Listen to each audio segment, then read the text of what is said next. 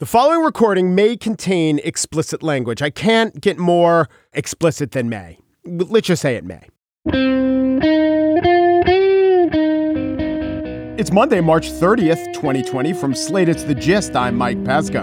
How was your weekend? Mine was great. Spent a lot of time. I watched Netflix, all of it, all of Netflix. Well, maybe not all of Netflix. I added in a couple things. Uh, can't quite remember exactly what I watched, kind of blending together. I think I saw a show about um, an Orthodox Jewish tiger who rigged a McDonald's contest. I think that was it. Uh, tiger McSugana was the name. It was pretty good. I lost the thread of the plot there a little bit. So I will say another thing I did watch though was uh, the Rose Garden press conference that the president gave, President Donald J. Trump gave on Sunday. And I will say this about the president: he is a lot of things. He contains multitudes. He's a baby, a little bit of a baby, at a time when people are pretty much desperate to be tested, denied tests to find out if they actually have the coronavirus. He got a test, and he's been complaining about it ever since. That's going to make a big difference uh, because that really is a process that's easy as opposed to the current process, which is not, as I've said, it's not pleasant. And frankly, I took one. It's not the most pleasant thing in the world. I will tell you that. It's not, not uh, something I want to do every day. I can tell you that. It's, uh, you know, it's a little bit of a, uh, it's a little bit of, of good doctors in the White House, but it's a test. It's a test. It's a medical test. Nothing pleasant about it. So Donald Trump's a victim, also adult, a little bit of adult. He has an extremely limited vocabulary, and his fallback word tells you everything we need to know about his insecurity. They're strong, very strong, very powerful, and very strong communication. Strongly follow the guidelines. We will be stronger than ever, and our military stronger than it's ever been. It's a strong advisory. The, the governor very strongly, and we're trying to. Get, I was getting pretty strong. Our economy back strong, just like that way. But you know, there was a big strong point made.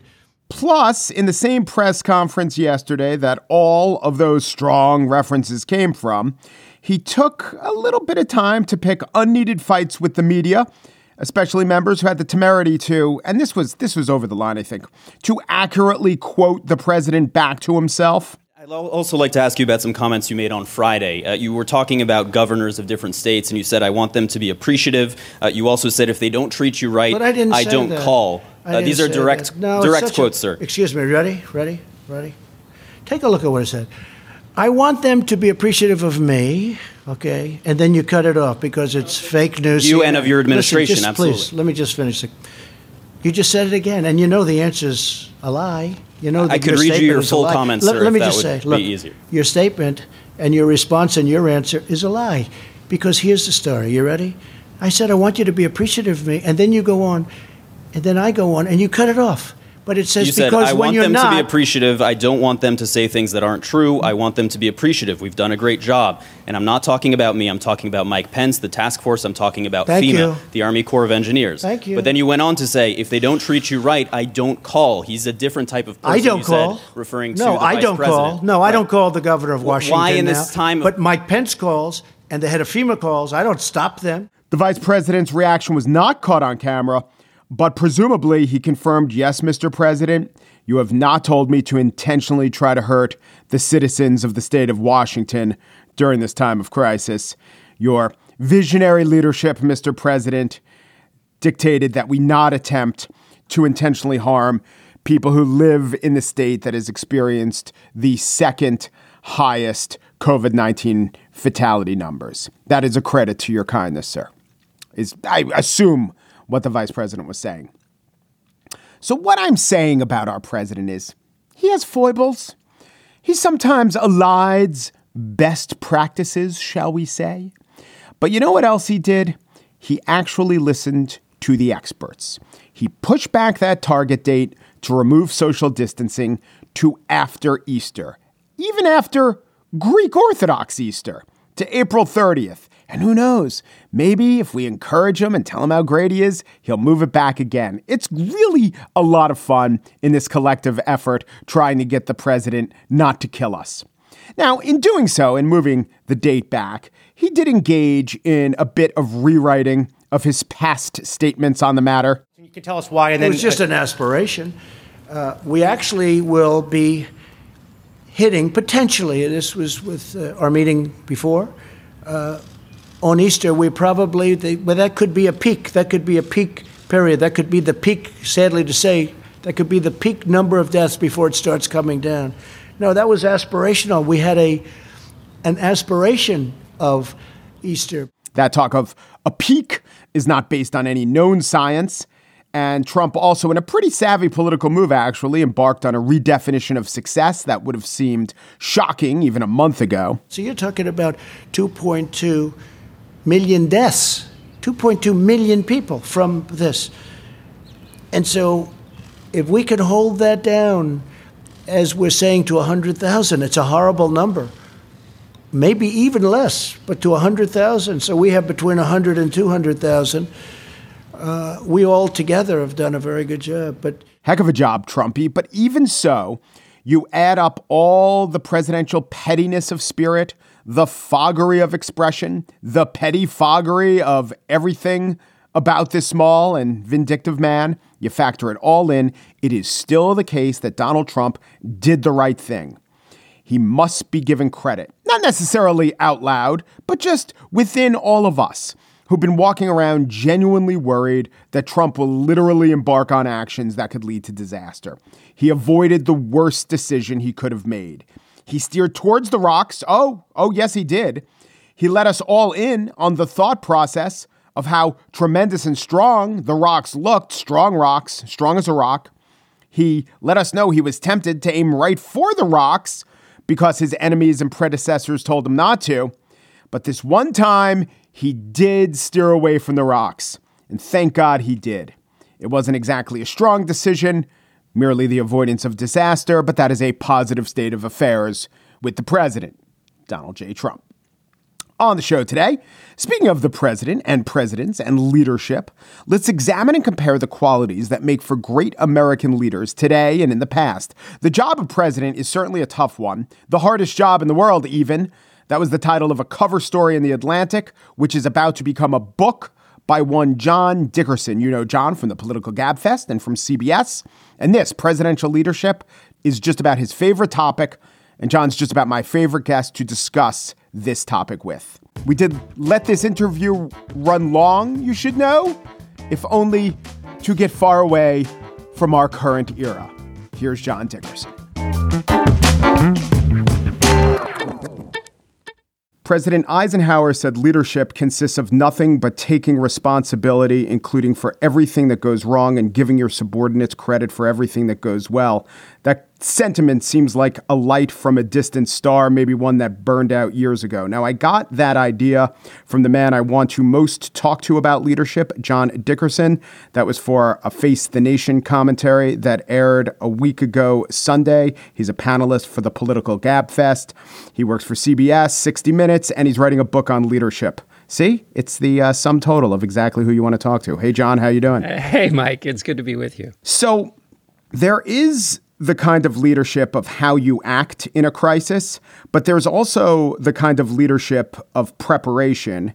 And I wonder if you've been thinking about if we evaluate the former so much more that we tend to overlook how important the latter is. Oh my God, you've been living in my head. Yes, yes. I mean, this is what I've spent so much time working on this book on. So I, I think of breaking it down in, into two simple parts. One is the performance in the moment the you know the speeches they give, the resources they rally, the blunt force of their command and control abilities in the moment, and those are all super, very very important. But they are only a portion of what being a great leader, and particularly in, in moments of crisis, is all about. And I think the biggest things that you can do beforehand are have a management system in place and a set of prioritization skills as a president that basically puts you in the best position possible to be able to handle a crisis. And by the way, to know one of those skills, one of those kind of long term thinking skills, is that if you're going to be president, you're going to be interrupted by a crisis that comes out of nowhere for which you won't be prepared and where the stakes will be high. So you need to arrange your presidency to accommodate that because those situations are the ones that people turn to presidents for. They didn't always, but they will turn to you now in this modern age. And you better be ready for it. And you can't just add water to uh, or break glass and and kind of put together a management team at the last minute. You have to have thought through these things beforehand. Right, and you can't put together a management team. You can't develop a skill set you don't have. And so, even when presidents, all leaders, have been in a situation where maybe they, to some extent, contribute to the lack of preparedness, to some extent, most of the time, those leaders at least believe in the concept of preparedness. And I am literally not sure that Donald Trump does. I really do think, and he has made many public declarations about how it always works out and the importance is flexibility in the moment. And it's not so important to read the briefing books and do the work beforehand because you could figure it out in the moment. So when January 22nd, he's in a CNBC interview, he's asked, Are there worries about the pandemic? He says, No, not at all. We have it totally under control control. It's just one person coming in from China, but we have it under control. It's going to be just fine, reflective of his actual mindset and his skill set. I think that's right. I mean, and as you say, it's not a criticism if the person who does it claims that that's his gift. Mm-hmm, mm-hmm. And he claims his improvisational flexibility is sort of his genius. The problem is if you've been used to dancing through the raindrops, that's fine if there's just one of you. But when you're a president, you've got the whole country hooked up to you. And so you can't get everybody in between those raindrops. Also, I think you know the habits of mind that you hone over a lifetime of improvisational uh, thinking and behaving are inconsistent with a public health crisis.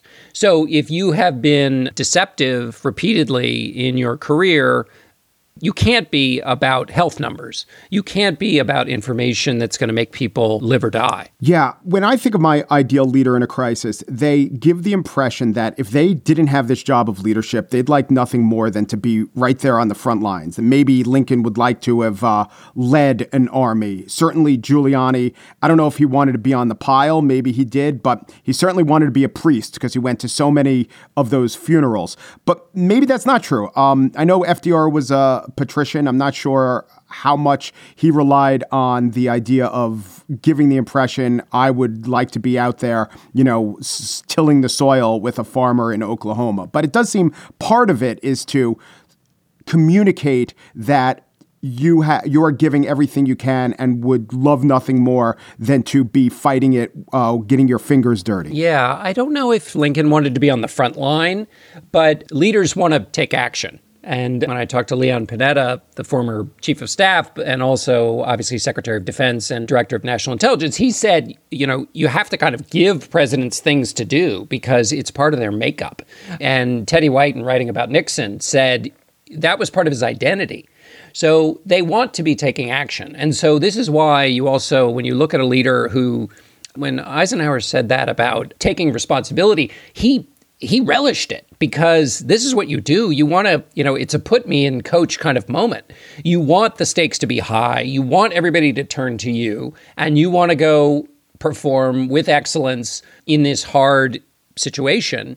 And because you want that, you presumably will have prepared for it, you know, which isn't to say that lots of things won't go wrong, mm-hmm. but you sort of prepare all your life to be faced with one of these moments and to take and to be a man of action maybe a problem with presidential leadership in this moment isn't that our president isn't embodying the best of it. It's maybe our system relies too much on it. I was talking to Andre Picard, who covers health for the Toronto Globe and Mail, and I was asking him, you know, what about Trudeau and what are the provincial leaders looking to the federal government for? And he sidestepped that. He didn't sidestep that. He said, well, that's not really the dynamic here. People listen to health leaders. People don't look to the federal government for leadership.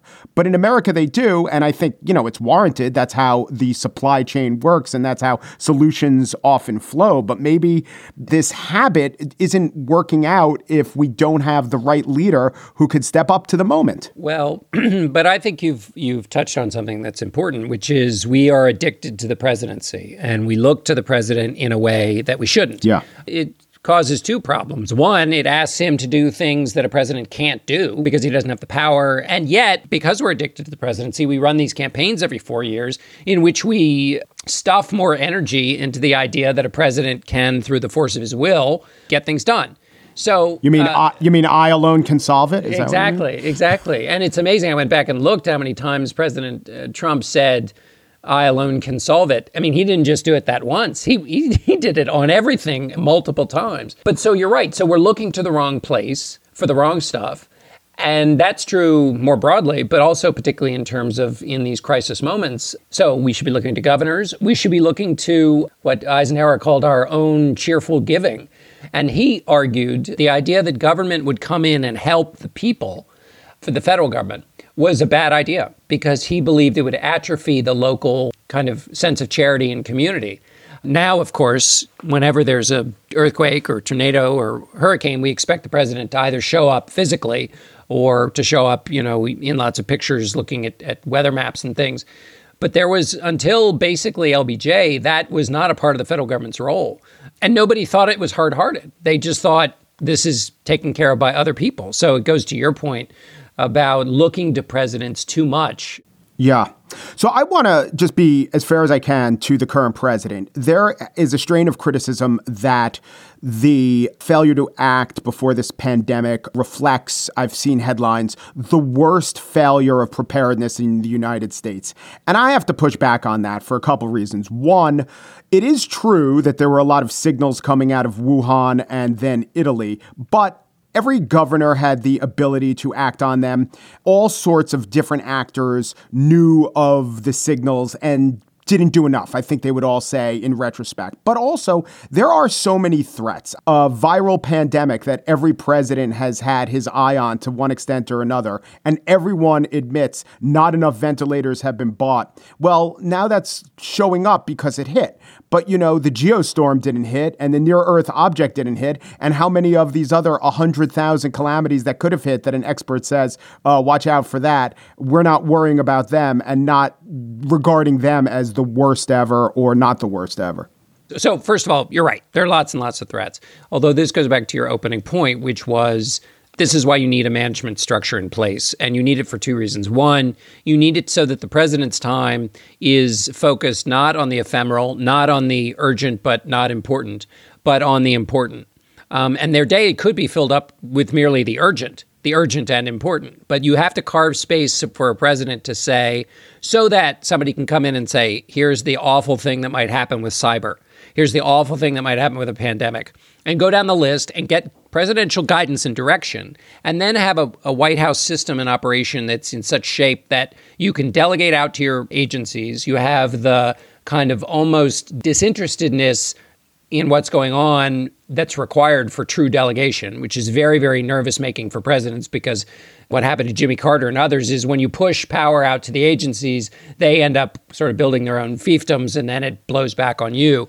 But nevertheless, that's what you have to do because your plate is full with all those emergencies that you talked about. Jim Jones, the national security advisor for Obama, his first one, said that he used to make a list before he would go in and brief the president every day of threats around the world. And it was a list of about 10. He said, I can make that list now, and it's about 25.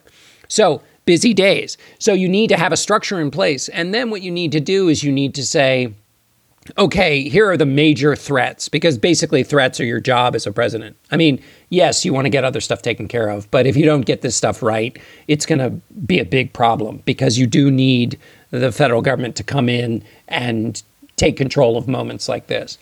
So you need to say, okay, we're we've got a plan, and when this thing hits, we are going to execute that plan. And we have a system and a battle tempo, and we've all been in our jobs long enough that we know how to handle it. But when you've got guys cycling in and out of agencies all day long, and those agencies' priorities are whipsawed by the whims of the president to go spend time doing other things that may not be high up in the priority list, and you've got understaffing and you've got a lack of expertise and an interest in expertise in some of these departments, it makes it harder to respond in the moment. And then if you don't respond in the moment as all of your planning has suggested you should, which I think is true in this case, then I think there are areas for criticism there. But I think your general point is is a right one, and I think you can look at all these, like look at 9/11. I mean, people didn't blame uh, George Bush. Uh, uh, not everyone blamed George Bush for missing the signals that led to 9/11, uh, except for except for oddly Donald Trump, who said he should have kept the country safe, and certainly Bush felt that very profoundly himself. But a lot of people thought, well, sure, we knew there was a threat, but who knew this guy bin Laden was going to get planes and fly him into a building? Richard Clarke would say, Right. well, I did. But anyway, so I think when we walk the cat back on this, I think there is a I think there is an argument to make for presidential culpability, but it's not the full argument. I think it's a combination of what you said plus um, tactical decisions in the moment that were, I think, uh, may turn out not to have been good. Yeah, that seems fair. I was just thinking about leadership, the the political leadership playbook, which dictates if there is a threat on the horizon, take it seriously, not just because it's your job, but it will most likely reflect well on you. If the threat doesn't come to pass, no big deal. If the threat gets bigger, you could talk about how you're taking it seriously. And then if the threat happens, you could look back and say, see all these times I warned us about it. It just is what's always done. You never see a major a mayor dismissing a snowstorm. You never see a Gulf Coast governor dismissing a hurricane, even when it's miles away and not yet a category one. Did Donald Trump through the habits that he falls back on, just miss a very basic, fundamental poli- uh, play from the political playbook that doesn't even help the people, but would have helped him as a politician. I have no idea. I've been scratching my head trying to figure out the same thing. I mean, I think the Charlottesville moment presents a similar opportunity, which is there's no greater slam dunk in American history than when white supremacists and neo Nazis march in your name, as David Duke quoted the president and said he was fulfilling the president's campaign direction by marching. Um, who engage in that kind of activity, there's no greater slam dunk than as a president to denounce it. And yet he didn't and couldn't. And then when he did, sort of fell off the beam. And there are a lot of people have theories about that. But it was a similar to me slam dunk political opportunity for the president that he that he didn't take. This is a similar thing as you say. Presidents like to take action as we were talking about. This president likes to take action. Some people would like him to take less action. And yet in this case he didn't even do the pantomime of action taking that as you say would benefit him and make him look commanding and presidential. And I, I suppose uh, one short answer is just that he he thought it would spook the markets, and that the markets are are everything for him as a as a economic indicator of the success of his presidency. So the last thing I want to ask you about is leadership, the concept of leadership, and perhaps listeners could glean that uh, both you and I are not about to give Donald Trump an A plus uh, on how he's done. So whatever your grade would be and whatever my grade would be, if he if the if the people who he is to lead assess the job he's done and somehow think that it's good enough to give him their vote in a reelection. And let's also bracket this by saying, you know, the future is unknowable and maybe things will either work out or some of his predictions will come true. All, all that being said, if he gets re-elected after leading so poorly in the time of crisis that meant so much, is more than the health of, you know, maybe a million Americans at stake, is the very concept of American leadership at stake if we confer the powers of leader upon him once more? I don't know. I think he's such a singular figure. Um, the only way a leadership could be truly at stake, if you buy the idea that he's ruined it, would be if you had another person come in and uh, behave the way he has. I think I chop it up a, couple of different ways.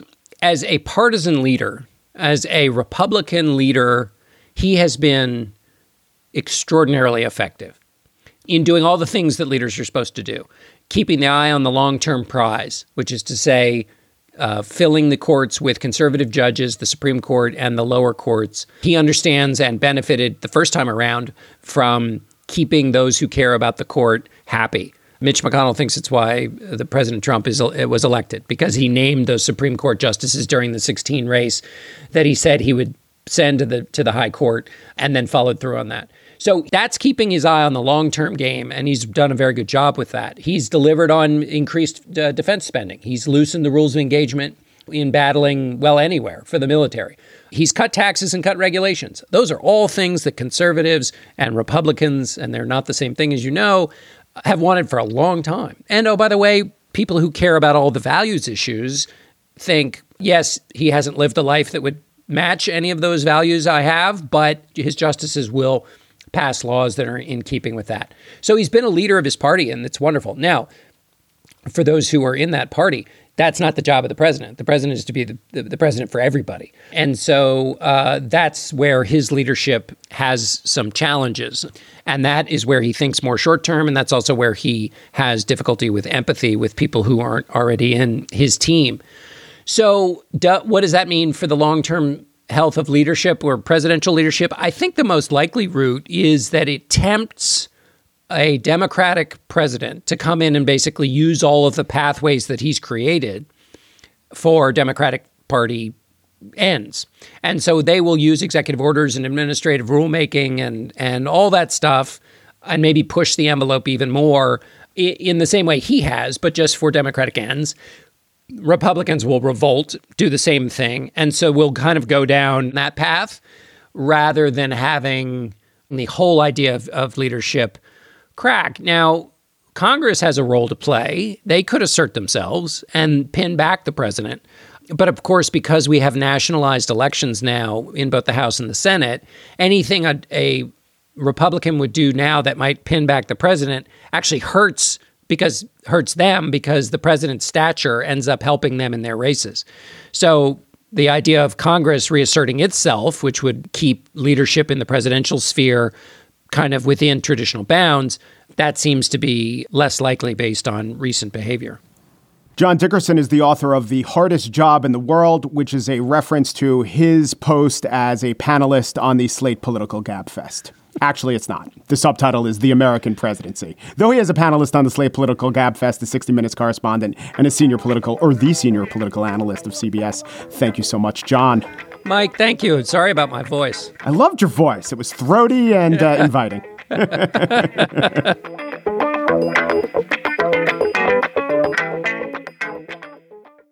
and now, not a spiel. Well, not a spiel by me, at least, because I've been reading the FDR Fireside Chats. Fireside Chat number two had some really good stuff. First of all, there was the part where in 1933, like today, the government passed stimulus measures. And FDR spoke of, quote, legislation that will greatly ease the mortgage distress among the farmers and the homeowners of the nation by providing for the easing of the burden of debt now bearing so heavily upon millions of our people. And then he mentioned this one other initiative. In addition to all this, the, the Congress also passed legislation, as you know, authorizing the sale of beer in such states as it. That has already resulted in considerable reemployment. The sale of beer is stimulus, though my eighth grade health teacher would surely point out it's actually also a bit of a sedative. But FDR, like the current president, was desperate to buck up the public spirits. Only how he chose to do so was different. Not with grand promises and dates of recovery plucked out of thin air, but with honesty, often depressing honesty, a message about how tough an economic comeback was going to be. He said, I am not going to indulge in issuing proclamations of overenthusiastic assurance. He said, I am going to be honest at all times with the people of the country. I do not want the people of the country to take the foolish course of letting this improvement come back on another speculative wave. He continued I do not want the people to believe that because of unjustified optimism, we can resume the, the ruinous practice of increasing our crop output and our factory output in the hope that a kind providence will find buyers at high prices. FDR added, such a course may bring us immediate and false prosperity, but it will be the kind of prosperity that will lead us into another tailspin. Because Roosevelt wanted citizens to know I am not going to indulge in issuing proclamations of over enthusiastic assurance. We cannot ballyhoo ourselves back to prosperity. I'm going to be honest at all times with the people of the country. And that is how he defined leadership. He did not use his words to fool us or to try to discomfort the percentage of us that his people rooted for or to try to wish unreality into being. FDR used his words to remind us of what was real over and over. He didn't think of reality as threatening his power. Rather, he knew that admitting the depth of our condition and being honest about it was actually the place from which he derived his power.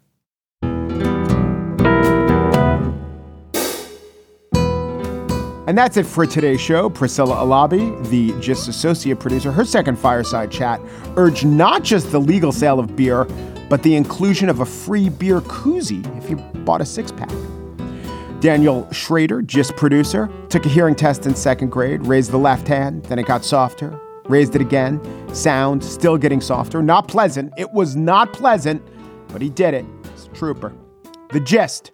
Just think, in 19 or so years, maybe Andrew Cuomo will be drunk and running around, I don't know, Uruguay, trying to prove that AOC's brother got a lucrative government contract. Could happen.